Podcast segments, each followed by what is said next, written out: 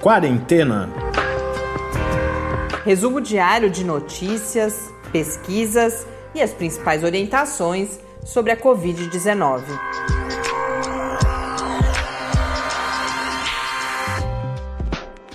Quarentena, dia 180. Olá, eis que chegamos novamente ao octogésimo, que foi o, o ordinal aí que eu aprendi nesta pandemia, que não é octagésimo, é octogésimo. Então, hoje nosso centésimo, octogésimo encontro aqui no Quarentena. Eu sou Mariana Petzo. Eu sou o Tarso Fabrício. Nosso e-mail deu uma animada de ontem para hoje. Fiquei bastante contente quando abri a caixa. Hoje tinha lá três e-mails, dentre eles um novo ouvinte, o Henrique Lopes, de Campinas. Um grande abraço, Henrique. Henrique contando que começou a ouvir mais recentemente, que tem divulgado o podcast e trazendo várias sugestões de pauta. A gente com certeza vai uh, abordar, Henrique. A gente, alguns pontos, ele, ele comentar, se vocês já, já abordaram antes, mas de alguma forma até já falamos de alguns deles, mas certamente pontos que podem e devem ser retomados. Já estamos planejando para os próximos dias. Duas ouvintes mais antigas que voltaram a entrar em contato. Então, a Ana Luísa sugerindo uma pauta também.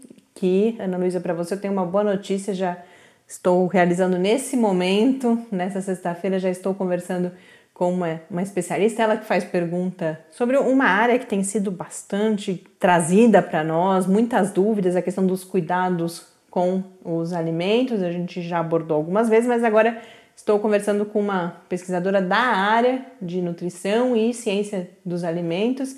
Na segunda-feira, provavelmente, essa nossa entrevista já vai ao ar. E a Edila, que também já conversou conosco outras vezes, ela é aqui do Rio de Janeiro, escreveu para corroborar o que nós temos falado bastante aqui, essa uh, aparente sensação de normalidade, as aglomerações, ela conta do, do condomínio onde ela mora, muitas reuniões em áreas comuns, festas, churrascos, aglomerações também em pontos turísticos no Rio, pelo, pelos quais ela passou, então manifesta um desconforto e falou, Tais, que sente, se sente menos sozinha ao saber que a gente continua também mantendo o distanciamento.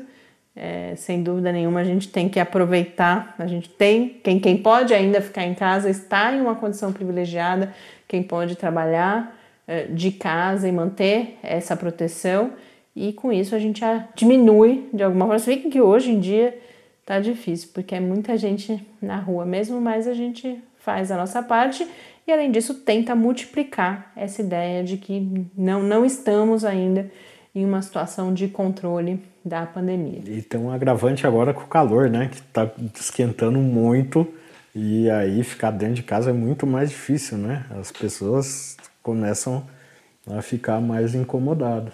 E a Débora também escreveu, falou que gostou muito do episódio do último dia 7. Que bom, Débora. Marcelo também voltou a escrever. Fico feliz que a gente tenha contemplado as suas angústias de alguma forma, Marcelo. Então, muito bom que todos vocês entrem em contato. A gente fica bastante feliz e, e motivado e várias sugestões de pauta, principalmente. Isso foi, foi bem legal também dessas últimas mensagens.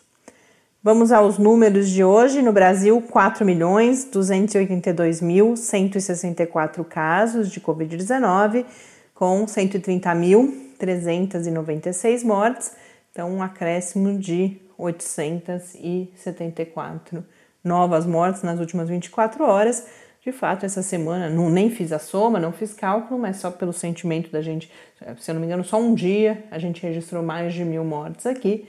Então parece haver uma transformação nos números, o que não significa que algo relevante esteja acontecendo ainda em termos de controle da pandemia no Brasil. A gente segue acompanhando nas próximas semanas. No mundo são 28 milhões 40 mil 853 casos, segundo a Organização Mundial da Saúde. Na John Hopkins, 28 milhões 287 mil 928 casos, com um total de 911 mil 591 mortes. Trazer uma atualização de números aqui para vocês, que já foi publicada há alguns dias, mas a gente teve uma semana com muitas notícias, eu não tinha tido a oportunidade ainda de compartilhar. Um indicador que a gente vem seguindo aqui no quarentena, que é o indicador de casos e óbitos no sistema prisional brasileiro. A cada mês, o Conselho Nacional de Justiça tem publicado esses números porque tem acompanhado com atenção essa situação que foi muito preocupante desde o começo da pandemia. Nós tivemos a oportunidade aqui no quadro que mantínhamos aos sábados, junto com o programa de pós-graduação em sociologia da UFSCar, de conversar mais de uma vez sobre o sistema prisional, uma vez sobre o sistema uh, prisional, em uma outra ocasião sobre o sistema de medidas socioeducativas, então adolescentes, nesse caso, privados de liberdade, e por isso fiz questão de, de atualizar vocês agora o, o que vem acontecendo, como a gente vai perceber, a situação continua preocupante. No caso do sistema prisional, entre os detentos, o número de casos no mês de agosto subiu 56,9% em relação ao mês anterior, passando, portanto, de 13.305 casos para 20.879. Em relação aos óbitos, o crescimento foi de 26,1%, total de uh, detentos mortos pela Covid-19 até esse momento, o registro é de 104 mortes. Entre os trabalhadores, entre os servidores desse sistema prisional, o aumento no número de casos foi de 33,6%, totalizando 8.524 casos, e o aumento nos óbitos de 16,1%, 79 mortes entre agentes prisionais até esse momento. No sistema socioeducativo, ou seja, nas instituições com adolescentes em medida socioeducativa e, portanto, privados de liberdade, o aumento no número de casos foi de 25,2%, com um total de 848 casos e registro de óbito por Covid-19 não há entre esses adolescentes. Entre os servidores, o crescimento no número de casos foi de 30%, e aí sim nós temos 19 trabalhadores dessas instituições de, de cumprimento de medidas socioeducativas que morreram por causa da Covid-19. Agora, além das porcentagens, principalmente, serem é, marcantes, né? Se a gente vê que, que, que os casos continuam crescendo e também os óbitos nessas instituições, a gente tem uma porcentagem muito baixa da população carcerária testada. O número de testes representa apenas 4,9%, e entre os detentos, eu, eu não anotei, mas eu registrei esse número, a porcentagem de testes positivos foi de mais de 50%. Uhum. Ou seja, muito provavelmente só estão sendo testados detentos com sintomas, que uma parte deles aparentemente não, não era de Covid, pode ser algum outro quadro gripal, mas a gente muito provavelmente está perdendo, porque vocês se lembram, o professor Bernardino aqui já colocou várias vezes, há um indicador da Organização Mundial da Saúde para o que seria controle da transmissão, que é o número de testes positivos entre a totalidade de testes abaixo de 5%, se eu não me engano, porque aí mostra que de fato você está perseguindo a Covid de certa uhum. forma. E por que, que isso é importante? Porque você aí consegue identificar inclusive os casos assintomáticos e com isso ir contendo a transmissão. Agora, se a gente está com mais de 50% dos testes positivos, provavelmente quando a gente voltar aqui no final de setembro, começo de outubro, a gente vai ter outra porcentagem alta dessa em termos de crescimento do número de casos e aí, consequentemente, do número de óbitos no sistema carcerário brasileiro. Vamos, inevitável, falarmos de vacinas, mais algumas novidades. Daqui a pouco a gente muda o nome do podcast de quarentena para vacina. Né? Não, mas é, todo dia. A gente já colocou a meta que, no mínimo, até a, a, a comprovação de eficácia da vacina, a gente segue com, com o podcast. Mas a gente já teve outros momentos na, na história do quarentena em que outros temas foram é. recorrentes, porque isso tem a ver também com o momento da pandemia. E agora é esse momento da vacina. A gente espera que não por muito tempo, que logo a gente tenha.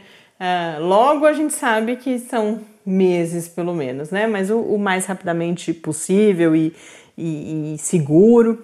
Mas o que. E apesar disso, da gente saber que ainda vão meses para que essa situação da vacina seja resolvida, continua um monte de, de declarações de é, autoridades falando que vai ter vacina em dezembro, em janeiro, em novembro. É, não, varia. Todos os meses tem alguma é, vacina é, saindo. É. Não, essa, as notícias que eu trago hoje, quando eu estava preparando o episódio de hoje, a sensação de uma transição. A gente teve vários episódios aqui em que eu trouxe toda a discussão sobre uma distribuição justa, vários das doses de vacina, né, entre os diferentes países. A, a OMS falando e vários outros especialistas, olha, não, não podemos ter um nacionalismo no que diz respeito às vacinas. Agora, na, nos últimos dias, e muito especialmente depois da questão com o teste, o estudo clínico da AstraZeneca, Oxford, é, o, o, vocês vão ver nas notícias que eu trago hoje, o discurso é um discurso eco, econômico, comercial e geopolítico de disputa. A colaboração parece que ficou definitivamente para trás, a gente não quer acreditar nisso, é claro, a gente não pode jogar a toalha, mas ah, os discursos públicos e mesmo a cobertura midiática hoje, pelo menos, estavam com um tom muito mais de uma disputa uhum. uh, comercial e, e, e, quase, embora, claro, todos tomem cuidado de falar, não, a gente quer que todas tenham sucesso, a gente quer que, que, a, que a vacina de Oxford rapidamente supere esse momento em que continue em análise o caso que teve algumas reações adversas, mas por trás, nas entrelinhas, você percebe claramente essa disputa comercial. Inclusive, a primeira notícia que eu trago é uma entrevista publicada na Folha de São Paulo. A entrevista eu acho super pertinente, é uma entrevista de qualidade, mas é isso, nas entrelinhas a gente vê essa, essa questão. A entrevista foi com o, eu vou me arriscar aqui, Kirill Dmitriev, que é o, o, líder, o diretor do Fundo Russo de Investimentos Diretos, que é tem sido a figura pública, além do Putin, é claro, mas uh, a figura pública associada a Sputnik V, que é a vacina uh, russa, foi ele, disse que foi ele, inclusive, que, que deu o nome à vacina, e ele é o responsável pelas vendas e pelas parcerias. E dá essa entrevista na Folha, então, em que ele aborda vários pontos. O primeiro, essa entrevista veio, inclusive, por ocasião de uma confirmação daquele acordo com o governo do estado da Bahia, que eu tinha mencionado ontem ou anteontem. A previsão é de entrega de 50 milhões de doses ao estado da Bahia. É claro que isso precisa ainda passar pela Anvisa, pela regulamentação. E possivelmente uma parte dessas 50 milhões de doses, segundo esse, eh, essa autoridade russa, uma parte dessas doses poderá inclusive ser produzida no Paraná, que é o outro estado que, que já está aí consolidando essa parceria, e aí para transferência de tecnologia, inclusive. Segundo ele, há mais cinco unidades da chamaram de unidades da federação, não sei se são estados ou se chamaram assim porque o Distrito Federal está é, tá aí no meio, mas falou em pelo menos mais cinco unidades da Federação Brasileira em tratativas e também que há um diálogo, e aí é que eu senti uma coisa ruim, porque ele fala que há um diálogo com o governo federal também, que anteriormente teria dito não ter interesse na vacina russa, mas que agora com o problema, porque tinha um acordo com a AstraZeneca, lembrando que a parceria com a Fiocruz é uma parceria do Ministério da Saúde, uma parceria do governo federal, mas que agora então teria retomado essa tratativa, como se a forma como está apresentado é, primeiro, como se a AstraZeneca estivesse fora do jogo, uhum. e, e a gente sabe, já falamos aqui exaustivamente nos últimos dias, isso não é verdade e como se só existissem também essas duas vacinas. Então é aí que eu falo que eu, que eu vejo problemas importantes no discurso, não só nesse caso, tá? Tô, tô evidenciando aqui nesse caso, mas em várias outras notícias que eu vi hoje, o tom é, levava a, a, possibilidade desse tipo de questionamento. Então, uma coisa curiosa, assim, que o cara é um investidor, né? Não é, não é uma autoridade. Não é uma autoridade. Um pesquisador. Então é. é lógico que ele vai falar mal do concorrente dele. É, inclusive né? tem na entrevista, e o repórter evidencia isso, que, que, que, que há um discurso de marketing, ele vai falar que a vacina dele é segura porque usa adenovírus humano. O adenovírus humano é, é, o que causa resfriados comuns, então que a gente já saberia qual é o impacto. Uhum. E aí uma hora ele brinca, fala, brinca de um jeito que eu acho assim inapropriado, fala: "Você já teve gripe de macaco?" Né? Uhum. Porque a vacina de Oxford, o vetor é o, o adenovírus de uma espécie de macaco. A gente tem N outras plataformas, mas ele vai lá e fala: não, a minha é segura, a minha. E não é assim que funciona, né, gente? A gente queria que, que a segurança pudesse ser atestada dessa forma, porque alguém vai lá e fala que é seguro, mas não é bem assim que funciona. Então, e ele também denuncia uma campanha de, de difamação e diz que vai justificar essa campanha de difamação por uma coisa que aí sim é real, que você tem até um outro, um outro, uma outra notícia que eu trago aqui para vocês hoje tem a ver com isso. Você tem um mercado muito farmacêutico que é muito concentrado. Hum. Eu não, não fui checar isso, mas ele fala em cinco grandes companhias que, que estão à frente das principais. Ele está falando das companhias do Ocidente, principalmente, né? Acho que ele não estava nem considerando aí a vacina chinesa, por exemplo. Mas que são cinco grandes companhias que estão à frente desses estudos e que por isso haveria tanta resistência à possibilidade de uma vacina russa. Há uma disputa geopolítica, há disputas econômicas, há um mercado concentrado? Há, sem dúvida. Mas nada disso também é justificativa para esse discurso do outro lado de que não, é segura. E, e ele também coloca um pouco em termos de ah, quando daqui a alguns meses vocês virem que ela é segura, ou quando daqui a alguns meses outros países ou, ou outras companhias que estão desenvolvendo vacinas quiserem acelerar os seus testes, aí vocês vão ter que pedir desculpa, ou vocês não vão pedir desculpa. Então, você vai aos poucos transformando em normal, em correto, algo que não é porque as outras, se as outras vierem a fazer isso também, também não terá sido correto. Então, bastante complicado, mas de qualquer forma, a entrevista é não é uma crítica ao produto jornalístico, porque eu achei realmente muito pertinente. Foi a primeira vez que eu vi essa questão da, da vacina russa tratada com um pouco mais uh, de detalhe, recebendo um pouco mais de atenção e de espaço, para além da polêmica do ah, foi regulada ou coisas desse tipo. Uh, uma outra nota rápida: o ministro interino da Saúde hoje disse que ainda está em análise a adesão do Brasil à iniciativa COVAX. Lembrando que a, a COVAX é aquela uh, é, é um movimento com a participação da Organização Mundial da Saúde, é uma plataforma, são oito vacinas, se eu não me engano, dentre essas que estão mais adiantadas seria um, um, um mecanismo de cooperação global para garantir que o, os 2 bilhões de doses de vacinas, eh, as primeiras doses, que elas sejam eh, distribuídas de forma equitativa.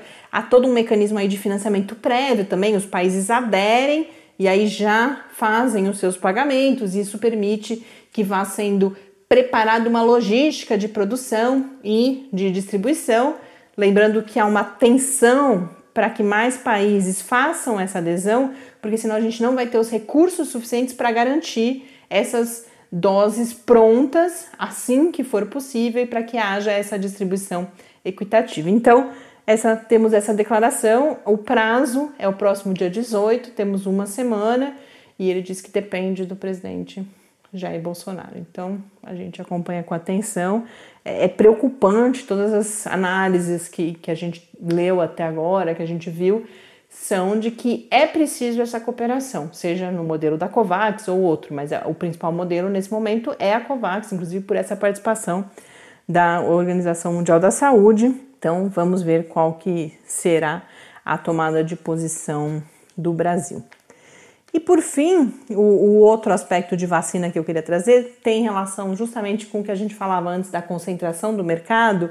É um texto que, olha, esse estava guardado faz tempo e agora finalmente hoje consigo abordar com vocês. A, a Nature fez um, um texto, uma reportagem, para falar do que ela chama de vacinas underdog, que seria quase algo, não é exatamente vira-lata, mas são aquelas, os, os descamisados da, das vacinas, que são os grupos menores, geralmente grupos de pesquisadores.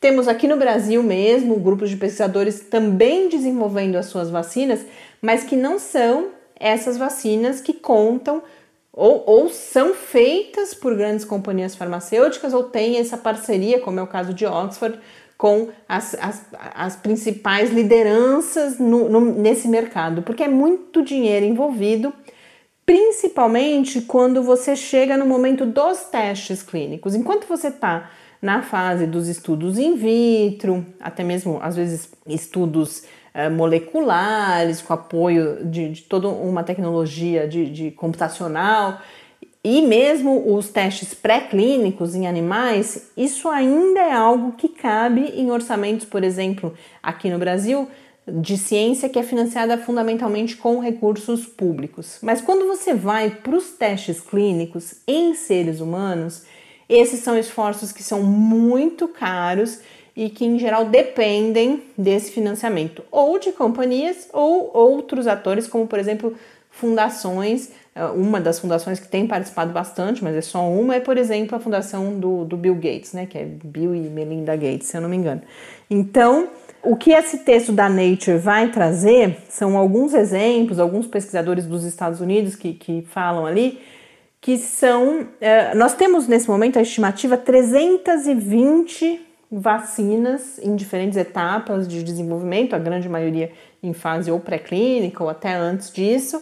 O que é bom, por um lado, porque a gente já falou várias vezes, você precisa dessa variedade por vários motivos, inclusive essa semana por isso que esteve em evidência, olha, se uma der errado, você tem outra, várias outras plataformas que, que podem vir a funcionar, mas não só por isso, mas te, que traz um, um desafio, um complicador, que é justamente a decisão de quem receberá financiamento para passar para as fases dos testes clínicos. Então, essa a, a matéria destaca principalmente a dificuldade que esses grupos têm de estabelecer parcerias, seja com companhias, seja com esses outros uh, órgãos financiadores. Eles trazem um exemplo da, da Índia, uma, o governo indiano negociando com um desses pesquisadores. Por quê? Porque disse também que nesse cenário de corrida, de, de competição, talvez a, a solução para países que não vão ter, a, quando há, por exemplo, essas reservas de mercado, de certa forma, países que já estão comprando todas as doses dessas vacinas que estão saindo na frente, que talvez os países com menor capacidade precisem depender dessas outras vacinas mas não só, eles destacam a importância de que haja financiamento para essas também como alternativas a essa primeira leva, porque a gente já falou, a chance de que as vacinas desenvolvidas mais rapidamente uh, não sejam as melhores, embora sejam muito importantes para começar a conter a pandemia, talvez elas não sejam as melhores. Então a gente precisa ter essa segunda geração, a gente não pode decidir financiar essa segunda geração só quando a gente concluir de fato, ou quando a gente tiver as evidências de que as primeiras ou uh, tem uma eficácia que é de 50%, 60%, não mais do que isso, se bem que 50%, 60% já seriam ótimos resultados nesse momento, ou porque elas não servem para uma determinada população. A gente precisa ter esse financiamento agora para que daqui um, dois anos elas possam, por exemplo, estar prontas ou estar em fase de testes clínicos. Então, uma discussão muito interessante. Recomendo a leitura. A gente compartilha lá no Quarentena News, no site do Lab, em www.lab, com i no final, .fiscar.br barra Quarentena News. Esse episódio já está ficando um pouco longo, eu tinha aqui mais uma pauta, mas a boa notícia, não sei se é boa, mas a gente não tem entrevista prevista para o episódio de amanhã, para esse sábado. Então nós estaremos aqui, eu e o Tárcio, com, trazendo algumas notícias para vocês. Eu deixo essa pauta que está sobrando aqui, sobre a Covid persistente, sobre aqueles pacientes que passam meses sofrendo com sintomas derivados da infecção por Covid-19. Esse é um tema que, que a visibilidade, felizmente, vem crescendo bastante e a gente fala sobre isso então no sábado. Agora eu deixo vocês com a sexta-feira ou com, com o fim de semana já, para quem nos acompanhar no sábado. Desejo um, um, bom descanso, um grande abraço, mas amanhã a gente vai estar de volta. Até amanhã. Até amanhã. Fique em casa. Quarentena é uma realização do Laboratório Aberto de Interatividade para a Disseminação do Conhecimento Científico e Tecnológico da Universidade Federal de São Carlos, o LAB da UFSCar, do Centro de Desenvolvimento de Materiais Funcionais, CDMF, e do Centro de Inovação em Novas Energias, o CINE. Pauta, produção e apresentação: Mariana Pezzo e Tárcio Fabrício. Arte e design de Henrique Mateus. Desenvolvimento web, Eduardo Martins. Edição de áudio, Lucas Stefanuto. Apoio Fundação de Amparo à Pesquisa do Estado de São Paulo.